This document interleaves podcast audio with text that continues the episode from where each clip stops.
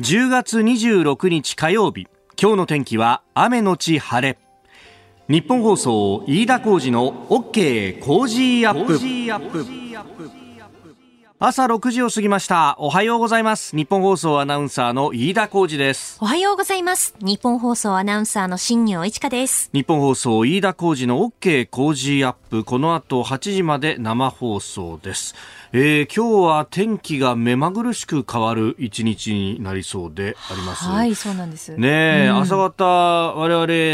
会社にね、出てくる段は時折雨が激しく降ったりとかっていうね、荒れた天気になっております。特に風が強いのかね。そうなんですよね。現在ですね、千葉県の北東部と南部に暴風波浪警報が出されていまして、雨風ともに強まってるんですが、風に関しては警報級ということでして、お車運転される方、ハンドル取られないように、そして通勤通学の方、傘飛ばされないように、煽られないように気をつけてくださいね。気象庁も暴風や高波、土砂災害に警戒するよう呼びかけているということで、太平洋側を中心に昼過ぎにかけて非常に強い風が吹き、雷を伴った激しい雨が降る恐れがあると、いうことです。これ太平洋側を通過していく発達する低気圧の影響だということであります。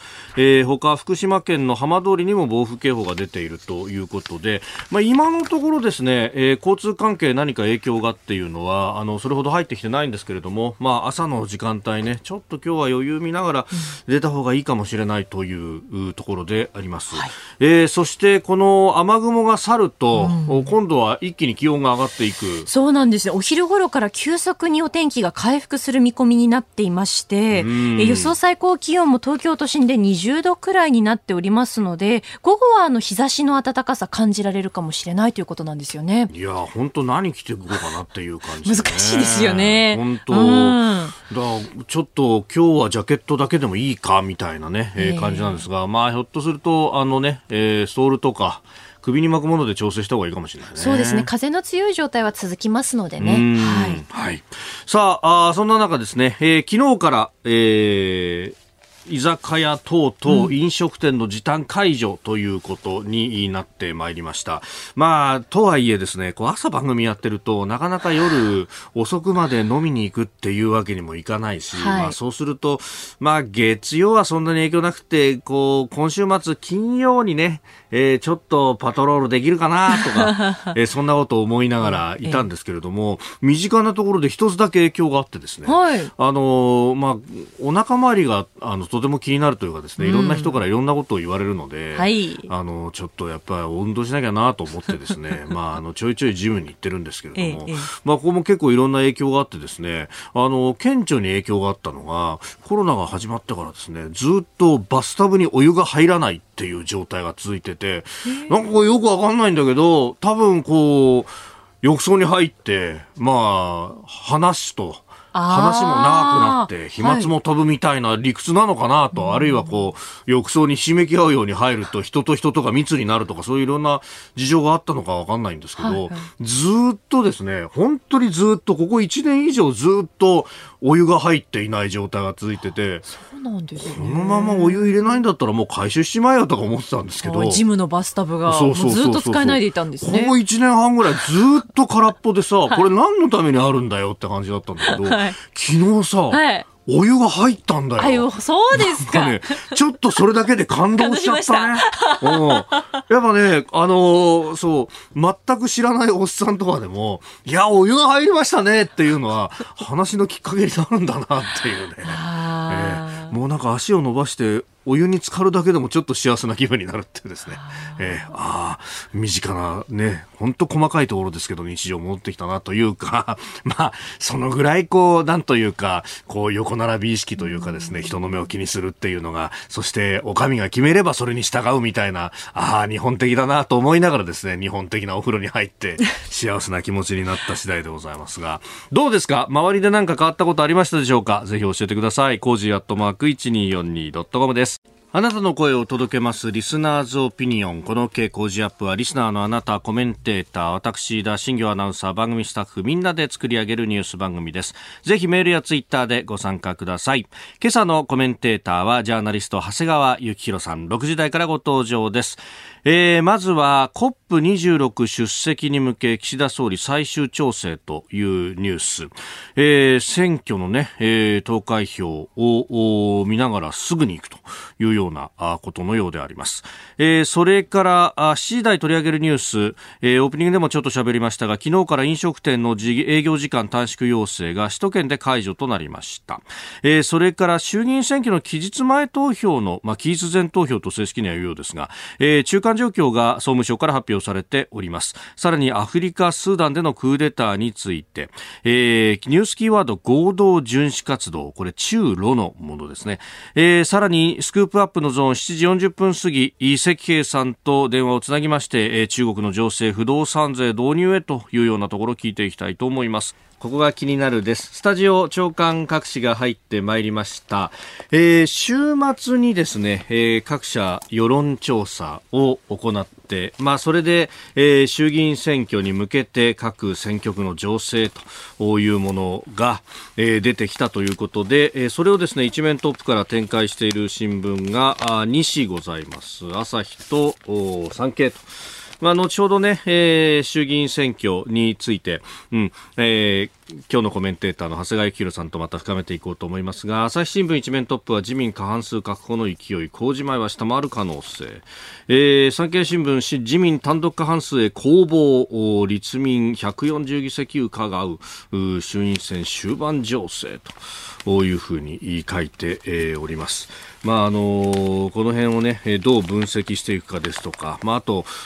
各紙こう見ていると、そうは言っても決めてないって答えてる人が結構たくさんいるから、どうなるかわからないということを必ず添えてある、あたりがですね、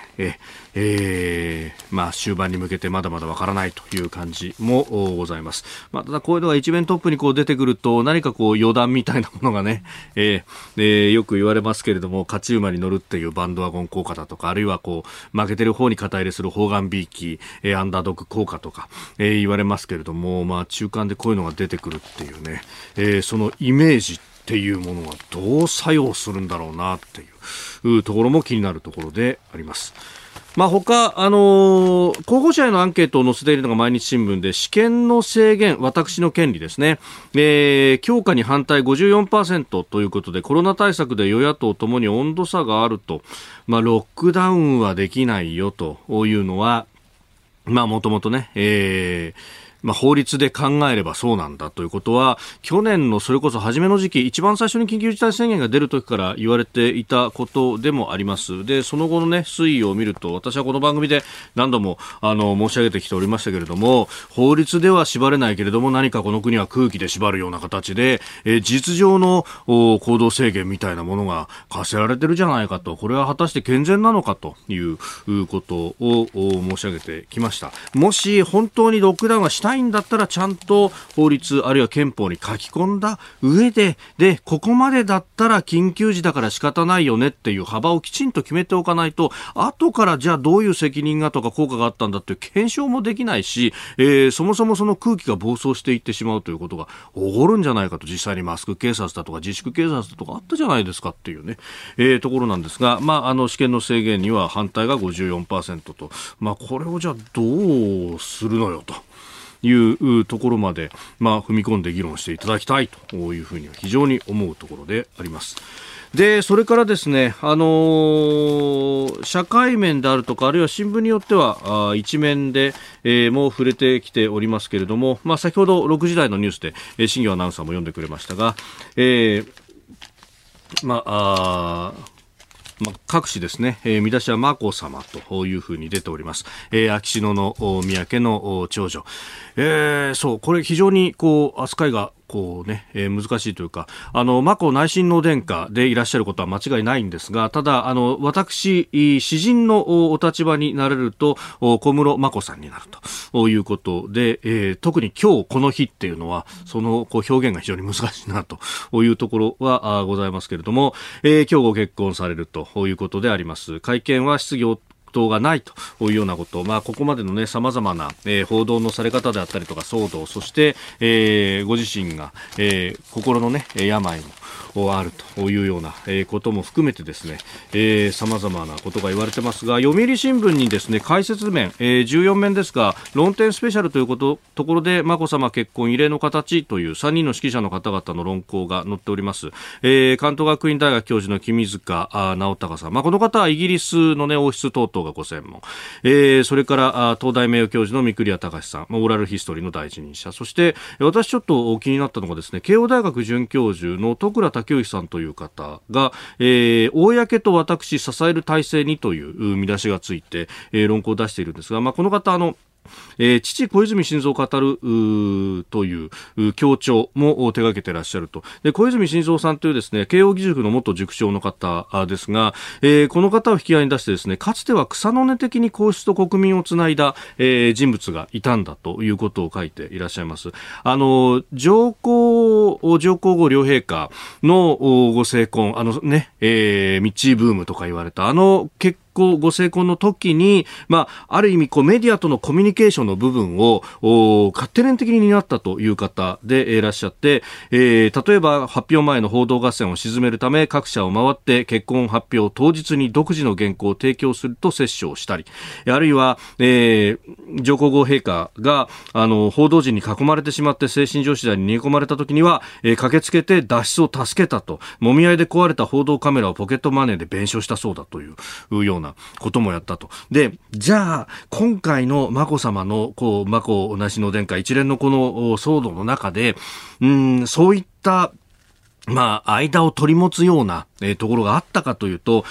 官僚機構の中では担いきれなかった部分を民間が補うというあり方の必要性を示していると思うというふうに、書いていらっしゃいます。じゃあどこが担ったんだとか、そういうところに関してはですね、どういう知恵があったのかっていうのはまた検証必要なのかもしれませんが、確かにその宮内庁の職員の皆さんが一生懸命やってるのはあるんだろうと思うんですけれども、やっぱ官僚のノリというものをなかなか超えられないと、彼らにはその法律の遵守義務というのがあって、それ以上のことはできないというのは、いろんなところでいわゆるお役所仕事ってやつで我々も直面するところがあるわけじゃないですか。で、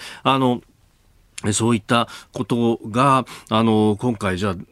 あ眞子内親王殿下に対してどういった手の差し伸べ方が機構全体としてできたのかできなかったのかっていうところは、しっかりとした検証が、それはもちろん還元という部分も含めてですね、必要だったのかもしれないし、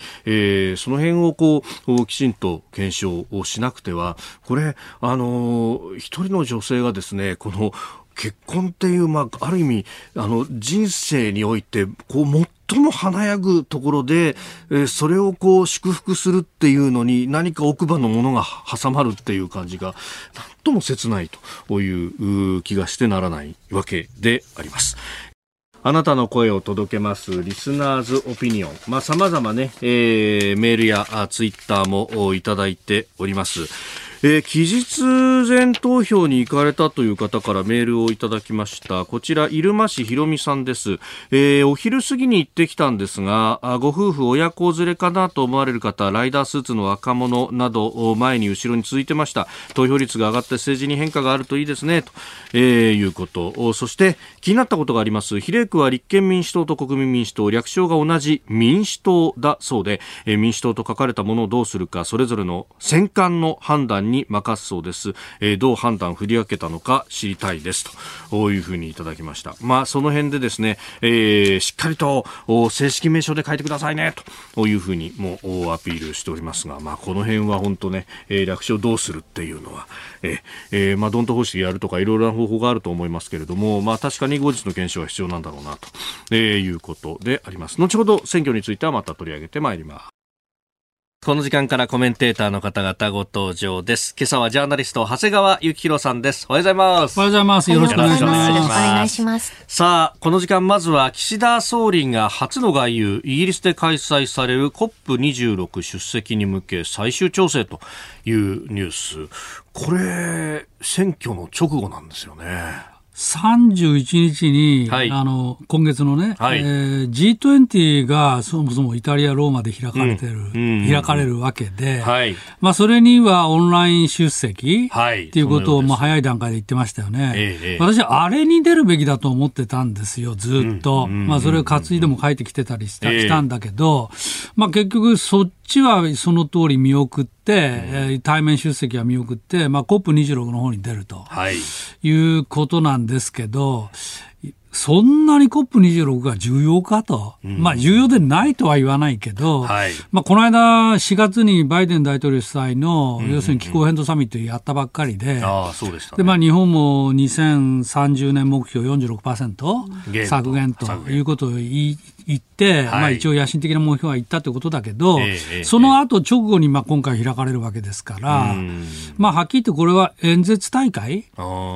各国首脳の演説大会と思っていいと思うんですね。うちこんな頑張ってますなんていう合戦みたいなことですか。で、だから具体的に何か非常に重要な何かブレイクスルーがあるっていう話ではないでしょ。でもそこに行くっていうのはG20 パスしちゃうんで、いろいろ言われてるし、で COP26 行くかと、こういう話なのかなというふうに思いますけど、COP26 行ったところで演説やってですね、問題は要するにそれ以外の水面下でのコーヒーブレイクの時の立ち話っていうのが一番重要だと思うんですけど、そこまでやれるかどうかですよね。もともとこの10月末は外交日程が、あるから、選挙はもうちょっと後だろうというようなのがね、他の見方でありましたからね。31日のG20 あるから、要するに31日投開票ってのはないよねっていうふうにみんな私も含めて思ってたわけですけど、それを要するにご祝儀相場がね、消えぬうちにということなんでしょうけど、それを早めたと、もともと11月の7日と思われてたものを1週間早めたっていうことなんですけど、だからそれで、やむなしで事前の選択で COP26 の方は出て、一応各国の首脳と顔合わせしようっていうことなんだけど、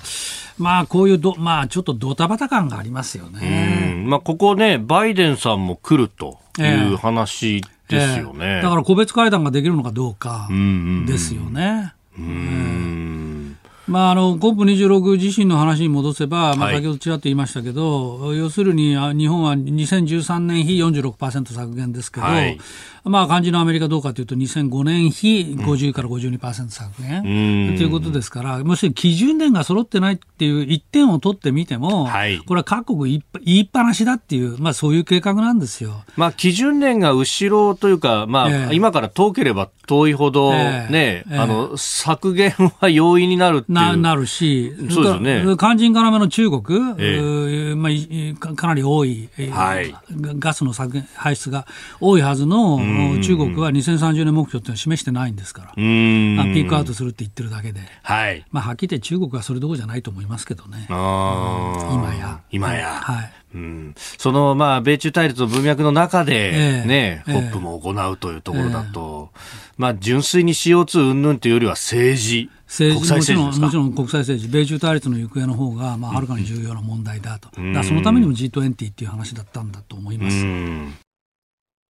さあ、メールやツイッター様々いただいておりますが、ラジオネームカエルさん、川口市の方です。お酒の仕事のジムのアルバイトをやってるんですが、やっと少し注文が増えてきました。喜んでいいのか複雑な気持ちの中、二重マスクにマスクスプレー、花粉用のメガネ、服には抗菌スプレー、デスクの上にはアルコールスプレーと、まだまだ気を抜いてはいけないと思います。でも疲れますよねといただきました。お酒の卸の方なんですかね、注文が増えてきたと、こういったところからもね、少しずつ兆しは見えるのかなというところであります。今朝のコメンテータージャーナリスト長谷川幸宏さん、後ほど7時頭で、この時間短縮要請解除についても取り上げてまいります。さあ、そしてここで番組からのお知らせです。10月31日日曜日は衆議院選挙、4年ぶりの政権選択選挙になります。そこで日本放送ではおよそ5時間半の大型特番を放送します。題して、日本放送衆議院選挙開票速報、日本国民の選択は。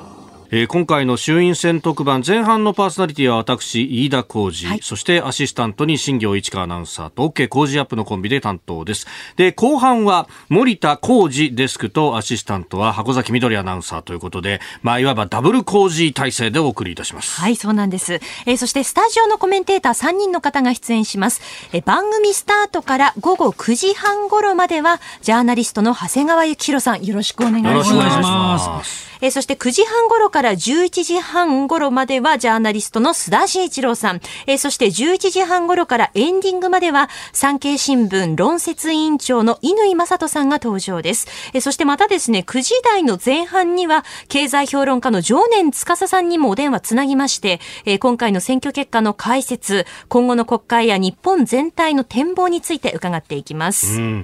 また岸田総裁、枝野代表など各政党幹部への直接インタビュー、各政党からのリポート、東京8区や18区など東京の激戦区、さらに全国の注目選挙区からの最新状況を中継でつなぐほか、新行アナウンサーの取材レポートもお送りいたします。はい、いつもの飯田浩司の OK 工事アップと同様に、あなたと一緒に作る選挙特番というテーマでお届けしていきますので、ぜひメール、ファックス、ツイッターでご参加ください。宛先はですね、参加しやすいようにいつもの工事アップと同じにしました。メールアドレスは工事@1242.com、工事@1242.com、ファックスは0570-021242、ツイッターはハッシュタグ工事1242、ハッシュタグ工事1242です。果たしてどの政党候補者が勝つのか、日本の勢いはどうなる、どうぞお楽しみに。あなたと一緒にニュースを考える飯田浩司の OK 工事アップ。7時台もコメンテーターの方々とニュースを掘り下げます。今朝はジャーナリスト長谷川幸宏さんです。改めましておはようございます。おはようございます。よろしくお願いします。よろしくお願いします。長谷川さんには番組エンディングまでお付き合いいただきます。では7時台最初に取り上げるニュースはこちらです。首都圏で昨日から飲食店の営業時間の短縮要請が解除。東京、埼玉、千葉、神奈川の1都3県と大阪府で昨日飲食店に対する営業時間の短縮などの要請が解除されました。今月末まで時短要請を続ける沖縄を除いて全国で酒類、種類の提供の制限がほぼなくなりました。およそ11ヶ月ぶり通常営業、よかったですね。いや、もうお酒出すお店はもう本当ほっとしてると思います。うん、ただね、でもだからといって、はい、バッと戻ったかっていうと、うん、いや、私もタクシーの運転したのが乗るたびに聞いてるんですけど、はい、どうですか人出っていうとね、いやー、それほどでもないですねっていう、そういう感じなんですよね。昼間はね、確かにスーパーなんか覗いてみても、はい、結構人出てるんですよ、でもじゃあ夕方以降夜にかけて、はい、お酒出してる、まあ私も商店街近くあるからチラチラ見ながら行っても、やっぱりそんな入ってるっていう感じはないんですよね。なんだかこう恐る恐るな感じですね。恐る恐ると、多分要するにほら、リモートで皆さんまだ出てない、はい、完全に出てないところも多いでしょ、そうすると飲む相手探すのもっていうのもあるし、仮に見つかったところでなんとなくこう一杯いかないみたいなのはもうちょっとはばかられる、まあ、奥さんの顔がちらちら頭に浮かぶとか、はい、あるんじゃない飯田さん、そういうの。いや、あとね、結構こう、これいろんな人に話聞くと、会社によっては、いや、そうは言ってもまだ会食はダメよとか。そうそうそう、それ大きいよね。ね、結構そういうところがあったりしますね。だって交際費絶対もう認めないもん。いや、そうなんですよね。結局これ、経費節減にものすごい良かったんですよね。そうそうそう、企業経営者にとっては。まあ、こう言っちゃなんだけど、やっぱりなんだかんだ内輪で飲むっていうのも、はい、会社の領収書を落とすみたいな、そういうのあるでしょ、ないとは言わない。私なんかのサラリーマン時代、まあそればっかみたいなね。いや、それでさ、全部の人にさ、はい、私、ハンコ押す係だったから、皆さんの部員のね、はい、で呼ばれちゃってさ、長谷川さんこれどうなってんのなんて言って、締め上げられてさ、大変だったよ。これは本当にこの人と一緒に飲んだんですかね。いやいや、みたいな。そうそうそう。いや、だから私はそんなことしてませんよって言うんだけど、いやいや、そうじゃなくて、あなた反抗してるじゃないとか言ってさ、この人ちゃんとやってんのみたいなさ、やられるんだよ、それ本当に。結構細かいところまで。すごい聞くの、2年に1遍ぐらいやるの。あ、そうなんですか。マスコミなんか狙われちゃってさ、だって一番デタラメだからね、新聞社が。はっきり言っていやこれがまたねどこまでが取材かみたいなのもあったりするけど、まあ打ち合わせみようっていうのはまずいよね。そう打ち合わせはダメよね。打ち合わせはいダメよねといやだからそれがなくなったでしょ今回新型コロナで、はい、ピタッとだからといってさじゃあね1万5000円ぐらいのやつをさ切れるかって言うとさ、はい、お前これ誰と言ったのみたいな、そうですね、相手誰会社そんなの認めてる相手認めてんのとお前の接待受けるわけみたいな。このコロナ禍で、この中でことをこう詰められると、そうそう詰められるとさ、むむむむになっちゃうじゃない。だそれもあると思うんだよね。だからそれ考えるとね、これじゃあコロナ終わって飲食店解除になったから、はい、じゃあ元に戻るかっていうと、うん、やっぱり今のところが話があるから、はい、結構厳しいんじゃないのかなと、そういう内輪飲み文化っていうのがさ、これで案外一掃されたかも。知れないよね。そうするとこうポストコロナって経済がちょっと構造が変わっちゃっている中でどうするってことなんですね。そこまで大げさな話になるかどうかだけど、まあ、消費の部分とりわけ飲食の部分、はい、なんかはちょっと変わる可能性もあるよね。まあ、確かにね、値段だけで見れば、外で飲むのと、じゃあ家で飲むのとっていうと、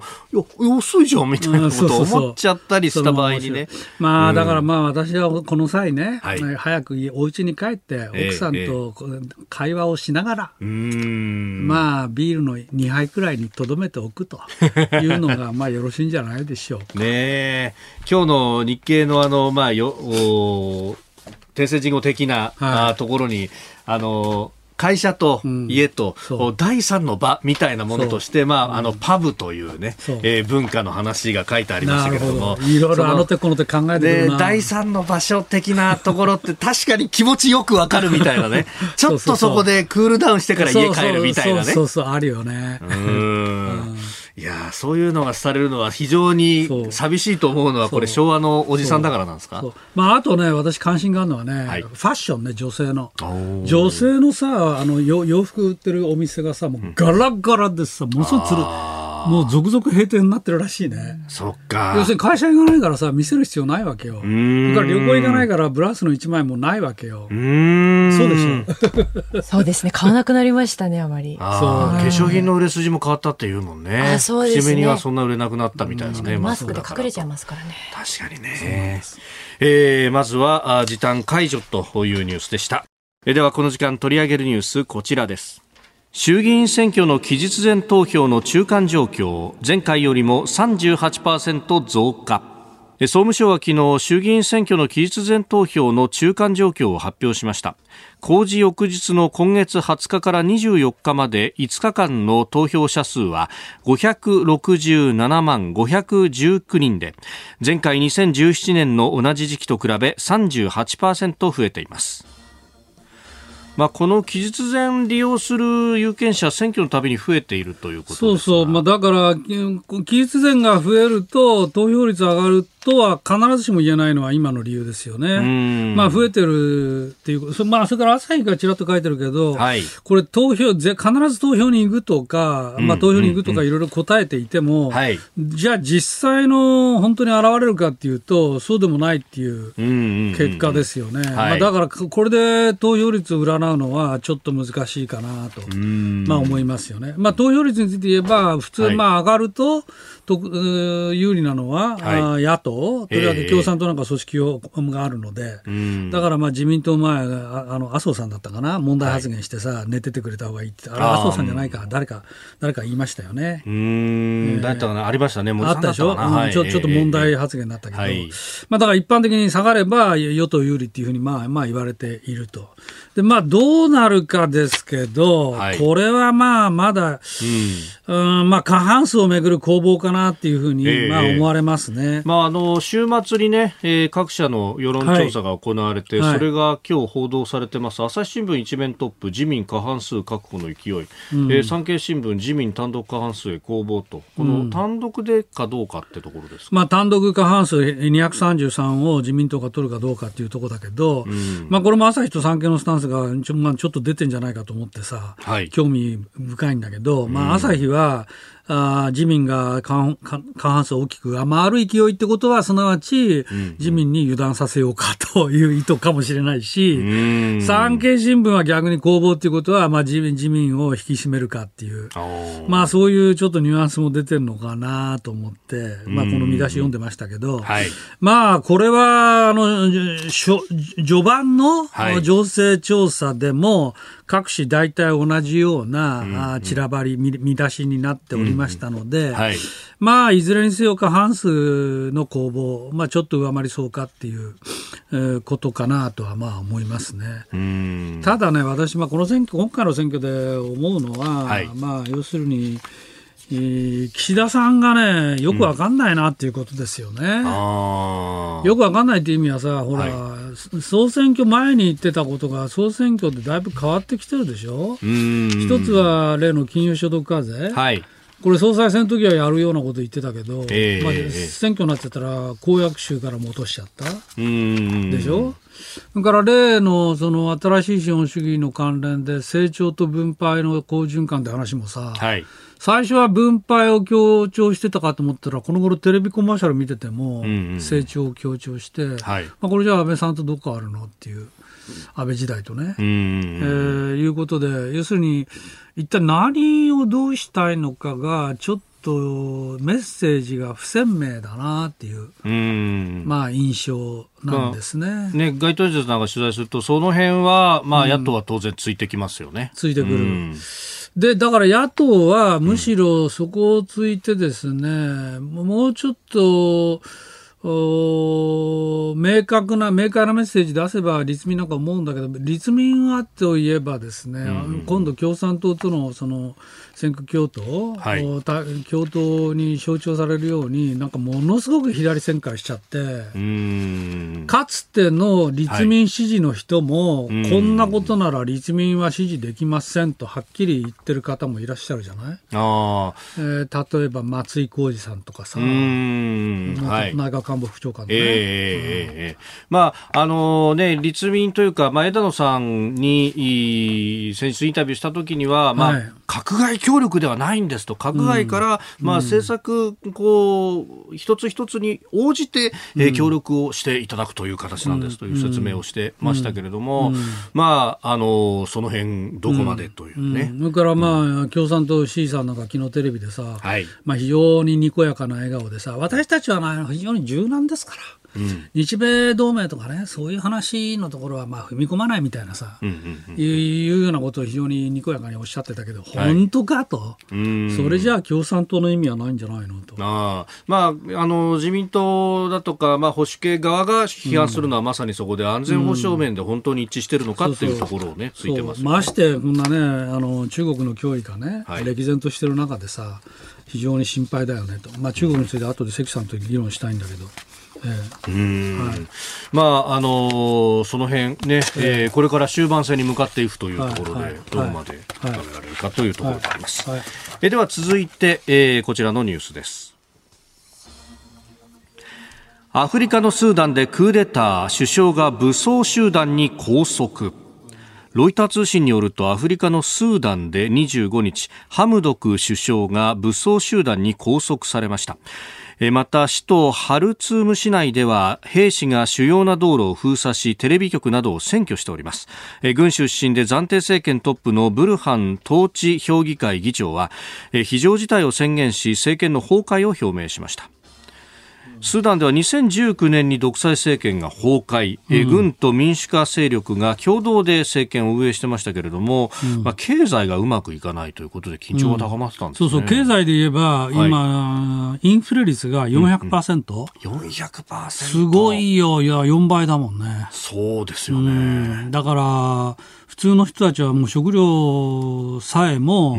非常に手に入れるのが難しいと、まあそうですよね、ということになってると思いますよ。まあ、場所としては、まあ、ある意味エジプトのこう南側にあるという、まあ、北アフリカ、まあ、サブサハラ地域の国であります。その地図の話で言えばね、はい、要するにエジプトでしょ、今おっしゃられた北にエジプト、それからエチオピア、南スーダン、チャド、それからリビア、まあ、こういうところが取り囲んでるわけですけど、はい、これ今申し上げたような国が、非常にスーダンの成り行き注目してると。つまり独裁政権、軍の独裁政権、まあ、似たようなことやってるわけですよ。とりわけエジプトなんかはね、シシ大統領の下で。ああ、なるほどなるほど。だからスーダンの独裁政権、これがどうなのかということは、まあ、周辺国にとっても、まあ、非常に悪い意味での、まあ、僕らから見たら悪い意味での注目点。で、このスーダンのこのブルハンという統治評議会議長、この方が実権今握ったわけだけど、もう今言われてるのはこのブルハン氏がシシになるんじゃないかと。スーダンのシシ、つまりエジプトのシシですよね。エジプトのシシ、現大統領ですが、もともと軍の、ね、トップからクーデターでというところがあります。そうですね。まあ、それとあと、その西側がこれでどうするかですけど、はい、アメリカはもう早くも、その民主化のプロセスを壊すのは許せないっていうような声明を、まあ、出している、まあ、これはお決まりのセリフだろうと思いますけど、はい、まあ、果たしてじゃあアメリカはこれで支援を止めるのか。おそらくまあ支援とアメリカは止めるっていう話になるだろうけども、まあ、IMF はですね、はい、今ローンをしてるわけですよ。でこれがかなり大きいわけですね。でも一部ではもうIMF はこのローンを止めるところまではいかないんじゃないのと。いかない。いかない。なぜならばそれ止めちゃうとですね、はい、独裁側がむしろ喜んじゃって、だからこそ独裁のコントロールが必要なんだみたいな言い訳になりかねない、まあ、これはアメリカのアルタナティブカウンシルっていうところの専門家が、まあ、そういう見通しをも早くもまあ喋っているんですけどね。なるほど。金を出すことによって口も出していこうと IMF はする。だから、まあ、そうそう、だからアメリカと IMF がどうするかだけど、ちょっと必ずしも一枚は出ないかもしれないっていう見通しを、まあ、専門家からも声が出ていると。ただね、はい、スーダンはもともと分間というか民主化勢力と軍の両方の統治機構になってたんだけど、はい、その人たちが2023年に7月にですね、はい、選挙やるって言ってたんですよ。でそれについては今度のブルハン議長、つまり軍の人も、はい、いや予定通りやるんだと一応は言ってるんですよね。なるほど。その辺を見せつつ、まあ、国際社会からの支援も取り付けたい、まあ、支援も取り付けたいって、まあ、そういうことじゃないですか。まあ、それと、まあ、このハムドクさんはもともともう壁にぶつかっていたっていうことも言われてますね。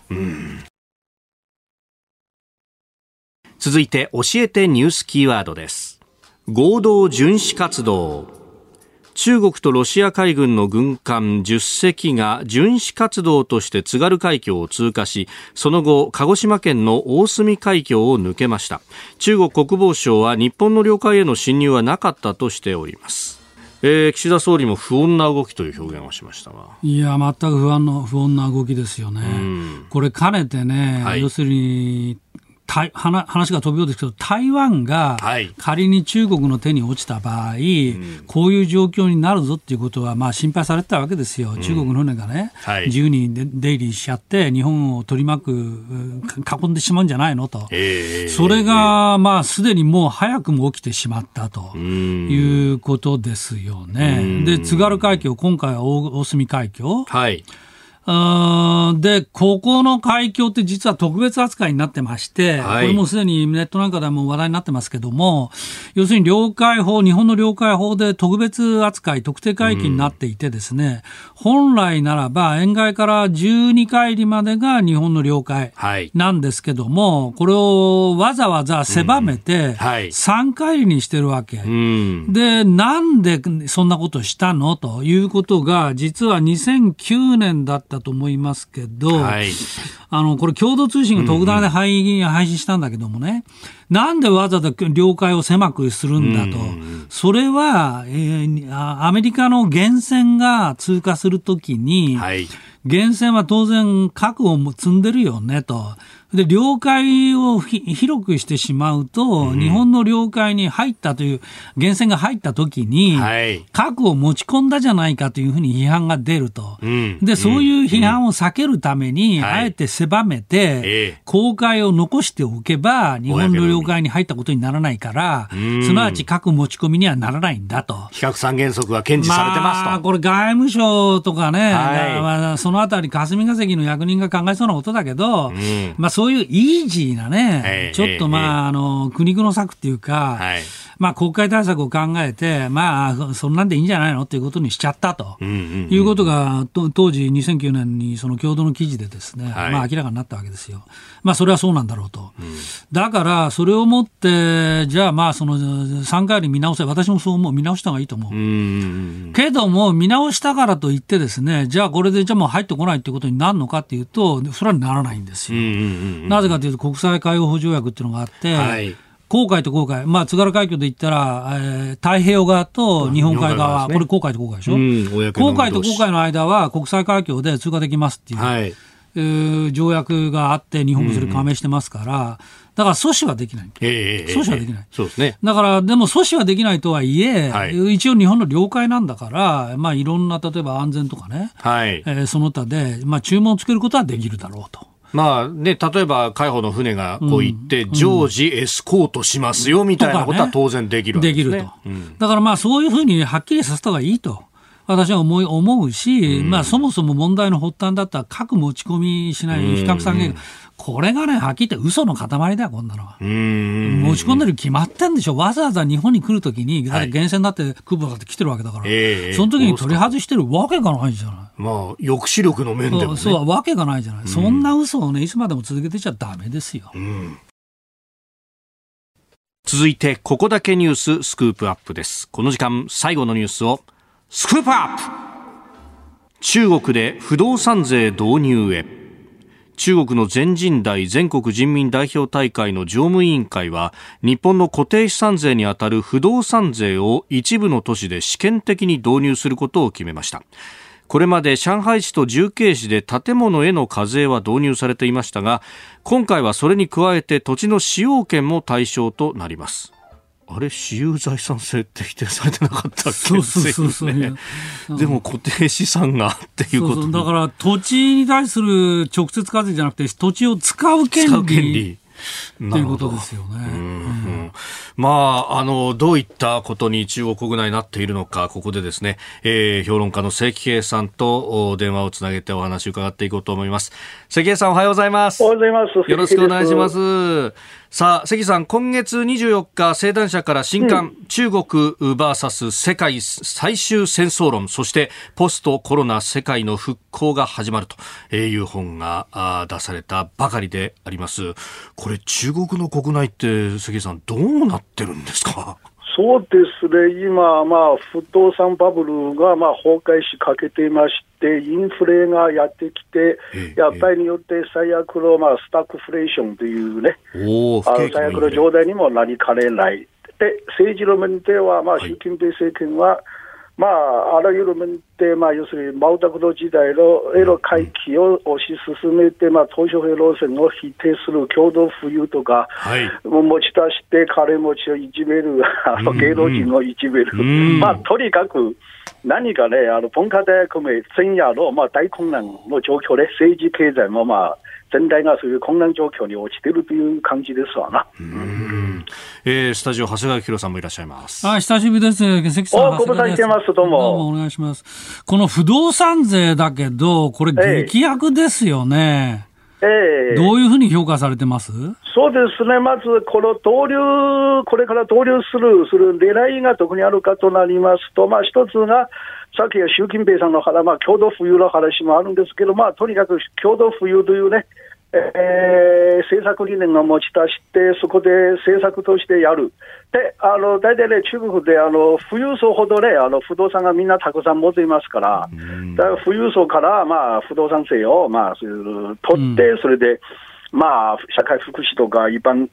貧困層の救済に使う。それが一つの狙いで、もう一つね、やっぱり地方財政の救済ですよ。今まで中国で各地方政府の財政はね、投資財政と呼ばれるんですよ。要するに開発業者にね、不動産開発業者に土地の使用権を譲渡することで得た収入で土地、地方政府の財政が成り立ってきたんですけども、しかしこれからね、例えば恒大もね、恒大集団もこれからもう不動産がね、もう作らない、もう電気自動車を作るということになっちゃうんですから、じゃあみんなね、不動産開発業者、不動産作らなくなければ、地方政府が譲渡権を誰も買ってくれない。そうなると、財政が成り立たなくなると、じゃあ今度不動産税を導入することで、すでに出来上がった不動産から税金取れば、それでまた中央と地方の財政が成り立つという話。要するにいつまで不動産投資のね、拡大を推進するために、とにかく不動産やろうという話になって、今になってですよ、もう出来上がった不動産からね、お金を取るというね、そういう発想に転換したということですわな。なるほど。僕らはほら、バブル崩壊のこと、日本のバブル崩壊をつい思い出しちゃうんですけども、そうすると不動産税かかると、例えば2軒も3軒もマンションを持ってる高所得者たちは、例えばそれを手放す、あるいは買い控えが起きる、などなどで不動産バブルが壊れていく、そういうプロセスに入っていくんでしょうかね。いや、もうすでにこのプロセスに入っています。おそらく習近平政権はすでにその覚悟も決めてるだろうと思います。というのは、今までの例えば胡錦涛政権だったら、せいぜい自分たち10年だけやって、後で引退するんですからね。だから不動産バブルの崩壊を先延ばしすればいいですけどね。習近平はどうせね、もう死ぬまでやるつもりですから、だから彼も自分の任期内で自分死ぬまでに、不動産バブルはどうせ一度で潰さなければならない。遅いよりも今のうちにね、潰した方がいいんじゃないかなというね、判断におそらく彼ら自身が傾いているんじゃないかな。だからもう不動産も潰れてもしょうがないというような雰囲気になってるんです。加えて、停電も今広がってるでしょう。そうすると不動産バブル崩壊して停電も収まらないとなると、中国経済やっぱり相当沈んでいくわけですか。いや、停電は原因は要するに石炭価格の高騰でね、発電すればみんな、火力発電ですから、火力発電すれば損するという構造になって、そこで今、中国政府がこの問題を解消するためにね、電力の価格を今月から 20% の値上げを許すことになっちゃったんです。今まで全部電力の価格を統制してきたんです。しかし、20% でもし電力が値上がりしてしまえば、あらゆる商品が値上げするでしょ。そうでしょ。電力を、あらゆる生産の現場電力を使うんですから、ということがさらにインフレに拍車をかけるんです。その一方、中国経済が例えば第3四半期の成長率もね、第2四半期よりも大幅に落ちていますからね、これから経済が落ちていく中で、物価がだけ上昇するんです。最近ね、昨日見た映像でも、中国の国内ね、もう野菜が価格急速に上がっていますよ。もう日本のスーパーより高くなっています。そうなるとね、問題はここですよ。大量の貧困層があるでしょ。李克強首相が以前ね、貧困層の人々が月給1000元、要するに1万5000円で生活している人々が 6億人がいるんですからね。スタグフレーションになって収入が減る中で物価、生活、消費財、食べ物ね、物価上がっていくと、もはや単純なの経済崩壊とかそういう問題じゃないよ。もう社会的大混乱、これからいろんなこと起きてくるだろうと思いますよ。その不満を、ある意味共同富裕という形で金持ちたちに向けさせるっていう方策でなんとか乗り切ろうと習近平氏はしてるんですか。いや、それが一つのやり方、それはむしろ中国共産党の遺憾としたやり方で、とにかく金持ちたちをやっつけることで、貧困層、一般庶民のね、そういう不満を和らげる。もう一つが、それでも国内対策では無理であれば、やけくそ的にね、対外的冒険に出かけるっていうね、そういうテーマあるんですわな。特に来年の北京オリンピック終わってから、もし国内情勢がさらに、ね、悪化すれば、はい、常に彼ら人が対外的冒険に、うん、持って出るという衝動に、ね、駆り立てるんじゃないですかな、うん、と思うんですけど、うん、来年は党大会を控えていて、ここで3期目に突入するわけですよね、習近平。習近平はそういう腹積もりですわね、うんうん、その前にやっぱり国内が不安定だと具合が悪いってことですか。そうです。やっぱり、うん、とにかくどんな手使ってもですよ、はい、党大会の前には何か大きなそういうね、動乱とか遭難が起きらないようにね、うん、何度か沈めておくという必要もあるんです。うんうん、そこでその、まあ、米中対立言われてますけれども、いきなりアメリカに喧嘩は売らないですよね。いや、それがリスクも大きいでしょ。とにかく少なくともアメリカと軍事衝突までね、やるね、そういうつもりがないんです。そんなことをやってしまったら、まあ、一旦独裁政権ね、対外戦争ね、そこも彼らにかける大変なジレンマでやって、対外戦争やりたくてしょうがない。しかし一旦対外戦争で負けてしまったら、まあ、独裁政権が必ず潰れてしまうんですからね。そこで台湾であったりとか日本であったりとかっていうのはしっかり守らないといけないわけですね。いやですから彼ら人今後どうなるか別として日本としては、はい、あるいは日米同盟としては守りね、うん、今後より一層固めていかないといけないから、うん、だろうと思いますけどもね、うん、台湾については、まあ、暴発する可能性高まるっていうのはそれは私もそう思うんだけど、問題は暴発の仕方で、うん、例えば大規模な上陸作戦とかそういう話じゃなくて、もっとあれですかね、ハイブリッド、例えばサイバー攻撃とか、まあ、そういうような、なるだけアメリカと真正面からガチンコ対決するようなものを避けるようなやり方っていうイメージですかね。そうですね。要するにアメリカとの正面対決を、衝突をギリギリのところでね、うん、発展しないようにいろんなやり方で彼らじゃこれから模索するんじゃないですかね。部分的に海上封鎖とか、はい、まあいろんな形の台湾に対する一命攻撃、まああれは揺さぶり、まあ例えば、はい、環球時報がずっと提案してるのは、いそのこと、はい、中国軍機をね、台北の上空にね、飛ばしてしまったらどうかというね、まあ要するにギリギリ全面戦争にならないところで、なんとかね、台湾威嚇する、挑発する、あるいは台湾に揺さぶりをかけるというね、なるほど、そういう可能性も十分あると思います。はい、ただいまより内閣総理大臣の偽記者会見を行います。はじめに総理から発言がございます。それではよろしくお願いします。日本放送飯田浩司の OK 工事アップ、飯田浩司でございます。3年半ほど前から新番組が発足いたしました。職責を果たせるよう全員野球で取り組んでおります。まず私が目指しているのは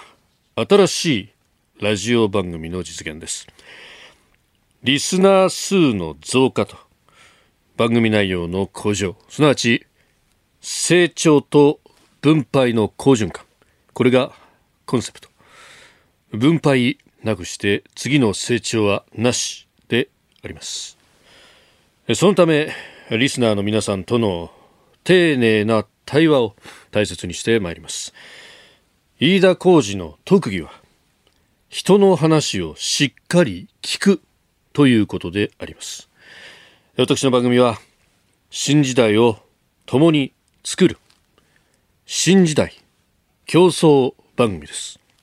新しい時代を皆さんと共に作ってまいります。それではこれから皆様よりご質問をいただきます。お名前を明らかにしていただいた上でご質問をお願いします。はい、箱崎と申します。地上波の日本放送でこの番組は朝6時から8時の早朝の生放送ですが、YouTube やポッドキャストでは好きな時間に聴取可能です。これはラジオ業界に新たな変革の波が起こっていると考えてよろしいのでしょうか。総理、お答えください。はい。ご指摘の通り、この朝の時間帯、ラジオ番組は激戦であります。現在は落ち着きを見せているとはいえ、どの番組も先行きは不透明で、多くのリスナーが未だに大きな不安を持っています。そこでこの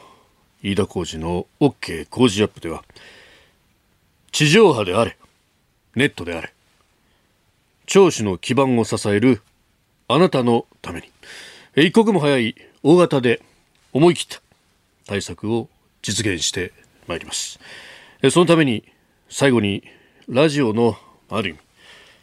総選挙の日程について申し上げます。可及的速やかにリスナーのあなたから最新のご信任をいただいて番組を担っていく必要があります。以上のように考え、10月中旬のこの時期、東京、神奈川、